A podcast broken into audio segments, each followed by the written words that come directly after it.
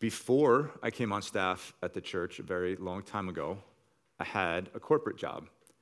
And that job sometimes kept me on the road two to three days a week. And uh, so, needless to say, I lived in a constant state of, of transition. I would wake up in a hotel and I would forget what city I was in. And I would leave the hotel and I would walk out into the parking lot and I'd forget I couldn't find my rental car because after a while they all just become the same Chevy Malibu. And then, um, you know, it was the same, it was pretty much the same deal. I would come into town, have just enough time to go to Chili's, which always seemed to be in the parking lot of the hotel I was at, and have the same buffalo chicken ranch sandwich, go to the hotel room, iron a shirt, go to sleep, get up the next morning, go meet my customer, run to the airport, rinse and repeat. Yeah. it, it got taxing. It, the, the, the, frequent flyer miles only go so far in, in making that feel better. Um, and so, like I said, transition, right? Never feeling quite like I was at home. And then uh, my company moved me to be closer to my customer. And that state of transition didn't really go away. Layer on top of that, that I felt out of place. Where I moved to, I was the one who talked funny right? My wife and I were the ones who acted funny. Here's a little pro tip if you travel down south. If somebody says to you, oh, bless your heart, it's not a compliment, right? They're not, they're not, they're not wishing you well. If I had to travel and the lawn needed to be cut, Gail would go out and cut the lawn. One of the neighbor ladies would inevitably come over and say, Oh, bless your heart, which meant your husband is some kind of jerk because ladies, ladies don't mow the lawn. Um, if you ask the, uh, you know, you ask the cashier, oh, how you doing? They would tell you, right? Uh, mama just had her hip replaced. Daddy's got a big hunting trip coming up. Like, they would, they would tell you exactly what was going on. The pizza was terrible. Bagels were almost impossible to find, right? You just, you couldn't. We, we were taken, sent by my company from our home. Foreigners, sojourners, and in some sense, exiles, right? We were sent to a faraway land called Arkansas.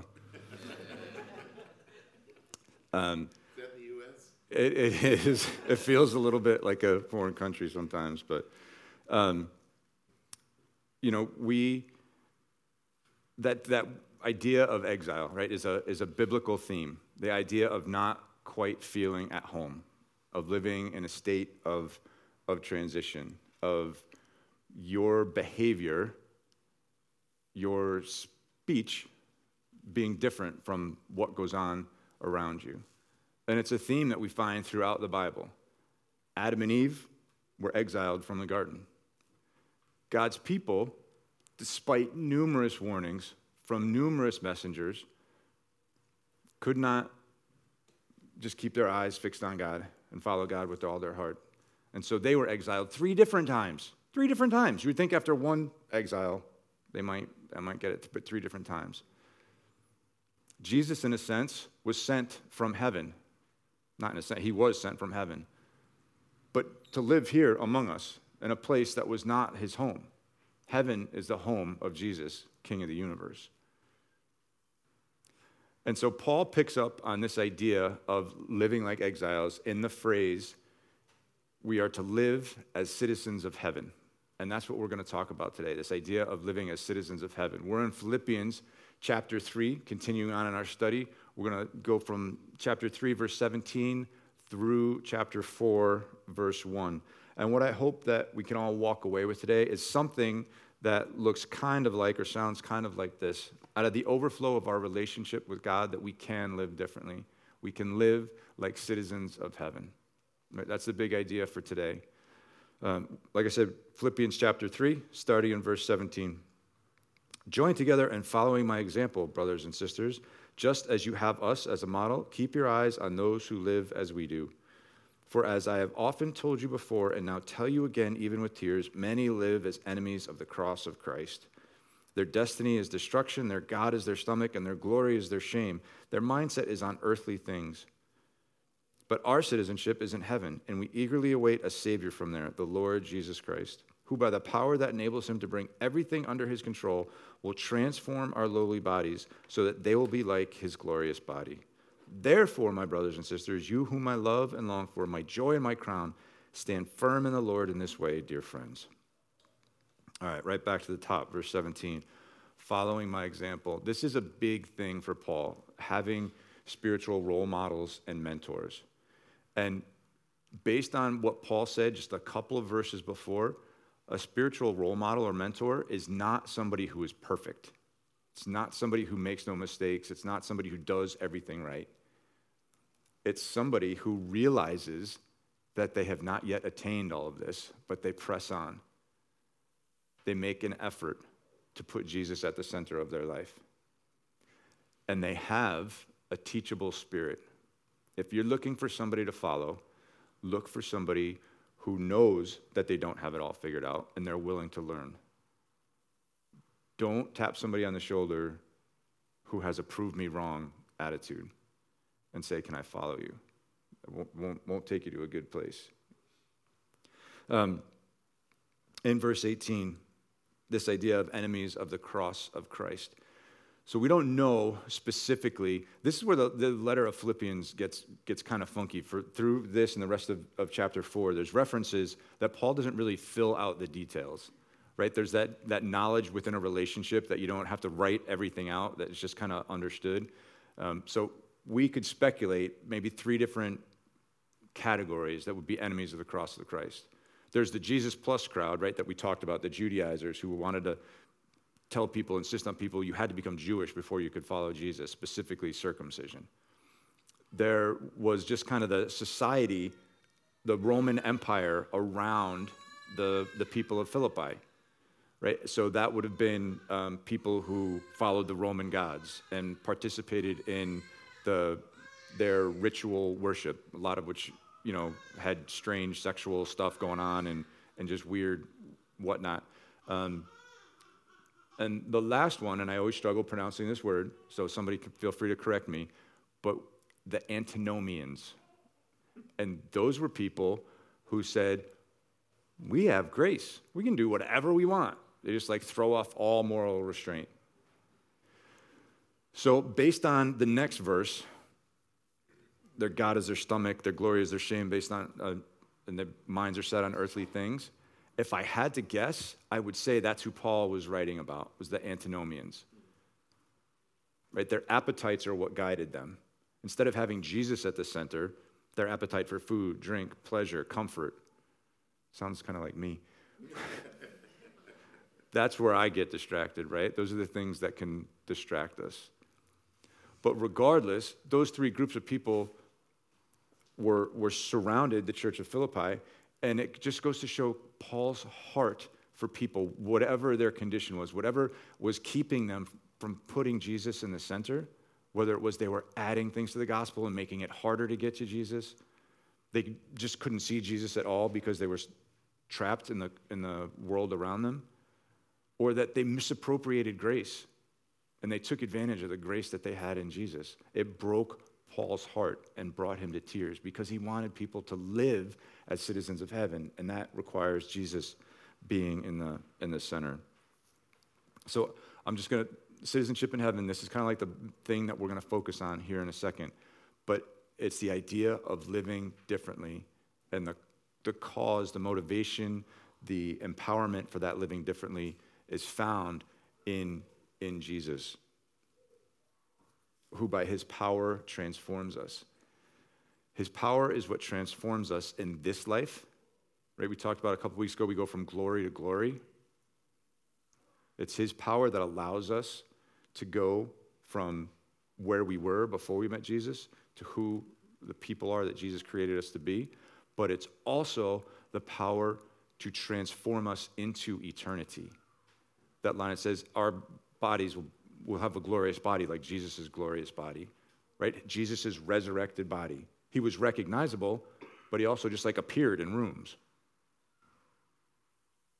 So there's a, there's a body that we don't fully understand what it's going to look like when Jesus returns and makes everything new, but he's going to make our bodies new. So if you have aches and pains and your body's not doing maybe what it used to or what you'd like it to, we have that hope, right? We will have a glorious body and we will be able to just show up in a room someday. I'm waiting for that. Um, there's argument over. So when the Bible was originally written, there were no chapters, there were no verses. Our, our smart guys put those in there to help for as reference points to help us find things. All right, we can argue about that later. Um, so this idea of we're gonna, I'm gonna consider. I'm actually going to do it both because we're going to talk about it next time too. I'm putting chap, verse 1 of chapter 4, both in chapter 3 and chapter 4. That therefore gives me the freedom to do that. Stand firm. This idea of living like citizens of heaven means it's going to take effort. It's not just going to happen. The quote, the Dallas Willard quote that I say all the time is grace is opposed to earning, not effort. Grace is opposed to earning and not effort. We have got to stand firm. And that stand firm actually is like a military term. It's like as the enemy is approaching, you hold the line until the commanding officer says, do whatever you're, you're supposed to do. You stand firm in the face of the enemy. So, living like citizens of heaven, that can sound like a huge task. And the first thing I want to say is let's not get overwhelmed by that. Again, referring to Paul's words. He hasn't attained all of it. Paul, the apostle, wrote more than half the New Testament. If he's still growing, we can still be growing. Right? We need to not get overwhelmed. We need to not beat ourselves up over I'm not doing this, I'm not doing that. We are all works in progress, moving towards Jesus in, in the center. So we want to look at Paul's own words, this idea of um, citizenships in heaven. Paul writes about also in Colossians 3, just two verses here. Since then, you have been raised with Christ. Set your heart on things above, where Christ is seated at the right hand of God. Set your mind on things above, not on earthly things. Our hearts, the center of who we are. In biblical terminology, when you hear the word heart, it means everything that you have, the most important part. Like, that's how much focus we need to have on things that are above. And our mind is our intellect, our spirit. We need to be focused with everything that we have, intellectually, physically, emotionally, relationally, on things that are above. So that's kind of helpful, right? But not a lot of specific um, directions. So let's look at Jesus' own words in uh, Matthew chapter 6, verses 9 and 10. Now, I'm a little bit embarrassed to admit that I didn't realize that there were actually Bible verses that the, Our Father came from, the Lord's Prayer came from, until I was like 17 or 18. Um, but many of us grew up in a tradition in which this, these verses form the basis of a really important prayer, a beautiful prayer. Um, but it's also this great, um, very clear set of expectations from Jesus of what we should be praying for. Therefore, how we should be how we should be living. Our Father in heaven, hallowed be your name. Our Father in heaven, right? Our relationship with God is unlike any other relationship that we could ever have. It is at one time both incredibly intimate and it should be on our part reverent. And it is very personal. Right? Scripture says God knows how many hairs are on our head and he has our days numbered right before we were before we came to be um, hallowed be your name it's a fancy way of saying worship god live your life in response to god your lifestyle should be that of worship whatever you do you do it as unto the lord for the glory of god your kingdom come so the prayer is that jesus would return right? We want Jesus to come back. We want him to restore all things. We want him to make everything new and to wipe every tear away. That prayer also means that his kingdom would grow individually until he returns. That more and more people would be putting Jesus at the center of their lives as individuals and as communities like, like Crossroads. Your will be done on earth as it is in heaven. We're supposed to live now as if we were already in heaven. God's will is perfectly understood and perfectly acted upon. Right? That should be our goal. God's will should be what shapes us, not our will, not our agenda, not our, our egos. And what's really interesting that on earth as it is in heaven, that phrase in the original modifies everything that came before it. So our goal we were talking about this before service a little bit, is to bring heaven with us wherever we go. Now, one of the commentaries, um, I think it was N.T. Wright, said something to the effect of, um, you know, the Western church, let me rewind for a second. The Western church has kind of done this thing where, all right, hurry up and introduce people to Jesus and then hurry up and die so you can go to heaven and be with him. We're missing a huge chunk in there right? And the quote from N.T. Wright is something to the effect of We need to figure out what to do with the pesky interval between baptism and death, life, right? We're supposed to live as if we were already in heaven. We're supposed to bring heaven with us wherever we go. We're not supposed to just curl up and wait for things to be done. Our the creation mandate, we're to rule with and like God over the earth. That includes our relationships, that includes our jobs, that includes whatever. So, really good guidelines how to pray, how to live, but let's get even more specific. We're starting at a really high level and we're getting more and more specific, and we're going to do that by looking at two quick examples from the Old Testament. And what I hope you can take away from these two examples is again, this all comes out of the overflow of our relationship with God, right? Is that we would be for our place of exile, but not with it. Okay, I'm going to explain what that means, but that we would be for our place of exile, but not with it. And we start by looking at the prophet Jeremiah. Jeremiah was writing to the people of the Babylonian captivity. God's people taken from their land, taken from their temple, their place of worship, and made to live someplace else. And I'm going to refer to a chapter that may be the most overused, misquoted coffee cup verse ever that exists. We're not going to talk about that. We're going to talk about the verses that come before it. We're going to talk about the verses that come after it. This is Jeremiah writing to the people of the Babylonian captivity. This is what the Lord Almighty, the God of Israel, says to all those I carried into exile from Jerusalem to Babylon Build houses and settle down, plant gardens and eat what they produce. Marry and have sons and daughters. Find wives for your sons and give your daughters in marriage so that they too may have sons and daughters.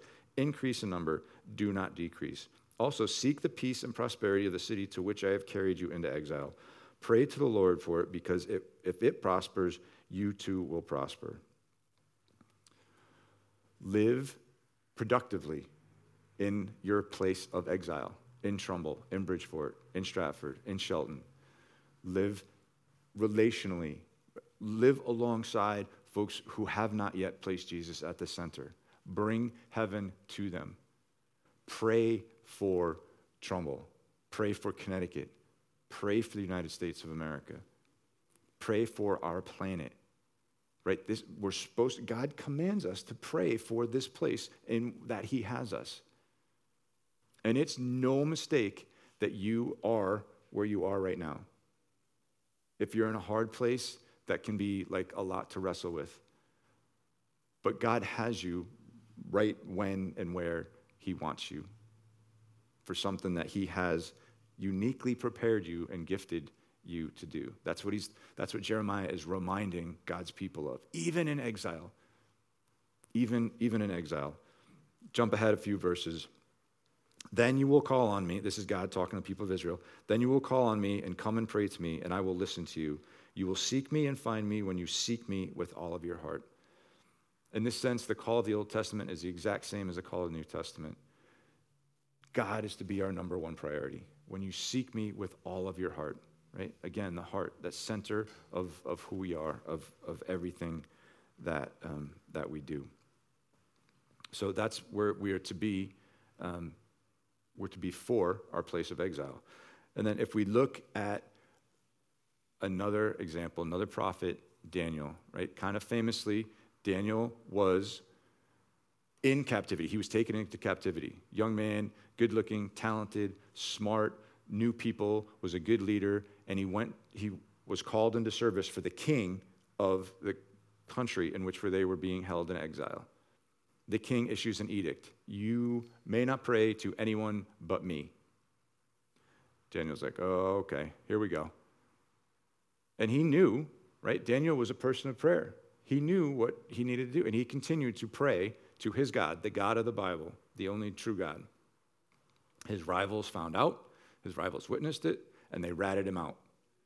Daniel is, um, there's Daniel praying at his window, he found out. And then Daniel was famously thrown into the lion's den. God saves him. When the king learns that God saved Daniel, he not only reverses the edict, but he issues a new one. Everybody's got to pray to Daniel's God. That's the only, that's the only prayer that we're having. It's the prayer to Daniel's God. So, what do we do with that? What do we get from that? Sometimes it is necessary and appropriate for us to rebel and subvert what goes on around us. And let's be super, super um, careful with this, right? This is not like pick your pet policy or issue and make, you know, that where you throw yourself on your sword. I'm talking about like the bedrock foundational issues of walking with Jesus, like Jesus' teachings on the Sermon on the Mount, like the fruit of the Spirit love, joy, peace, patience, kindness, goodness, gentleness, faithfulness, self control. If something happens around us that impinges, prohibits, what, those are the things that we should rebel against. Um, there's a, a commentator. Um, this guy is a veteran of Afghanistan. He's a podcaster. He's an author. He's a lawyer. His resume is pretty, pretty um, unbelievable.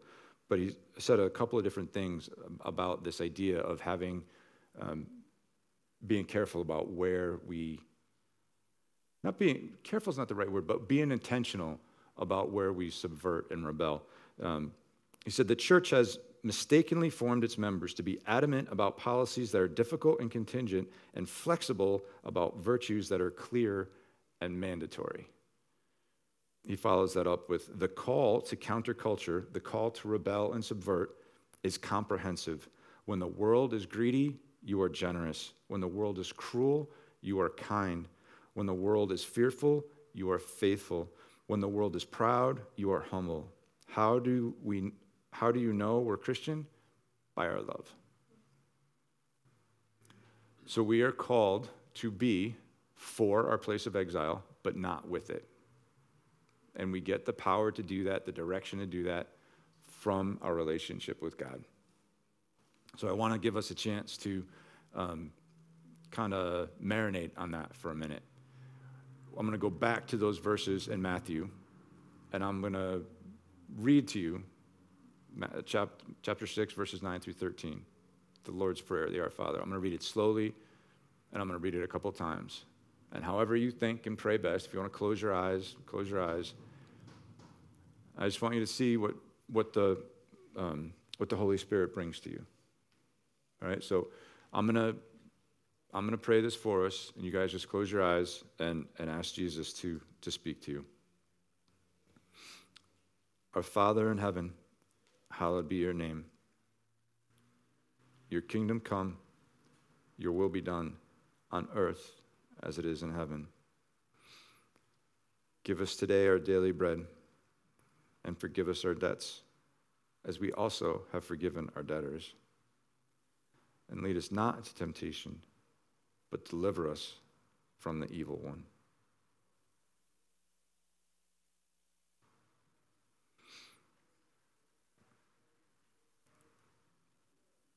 Our Father in heaven, hallowed be your name. Your kingdom come, your will be done on earth as it is in heaven. Give us today our daily bread and forgive us our debts as we also have forgiven our debtors. Lead us not into temptation, but deliver us from the evil one.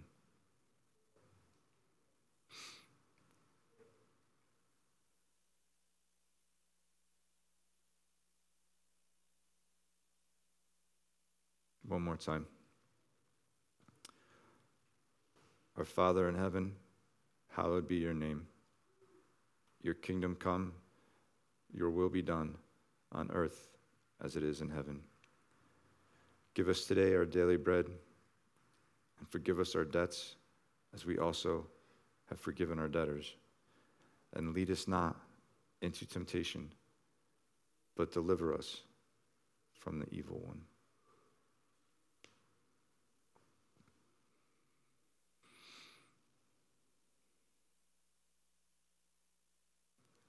Jesus, thank you for teaching us how to pray. Thank you for laying out expectations for us. As we, uh, as we move forward into the rest of our day and our week and the months ahead, Jesus, remind us, Holy Spirit, prompt us that we are citizens of heaven. Remind us that we can bring heaven with us wherever we go because you reside in us. Jesus, help us to keep you at the center of our lives. Help us to help each other remove obstacles from doing that.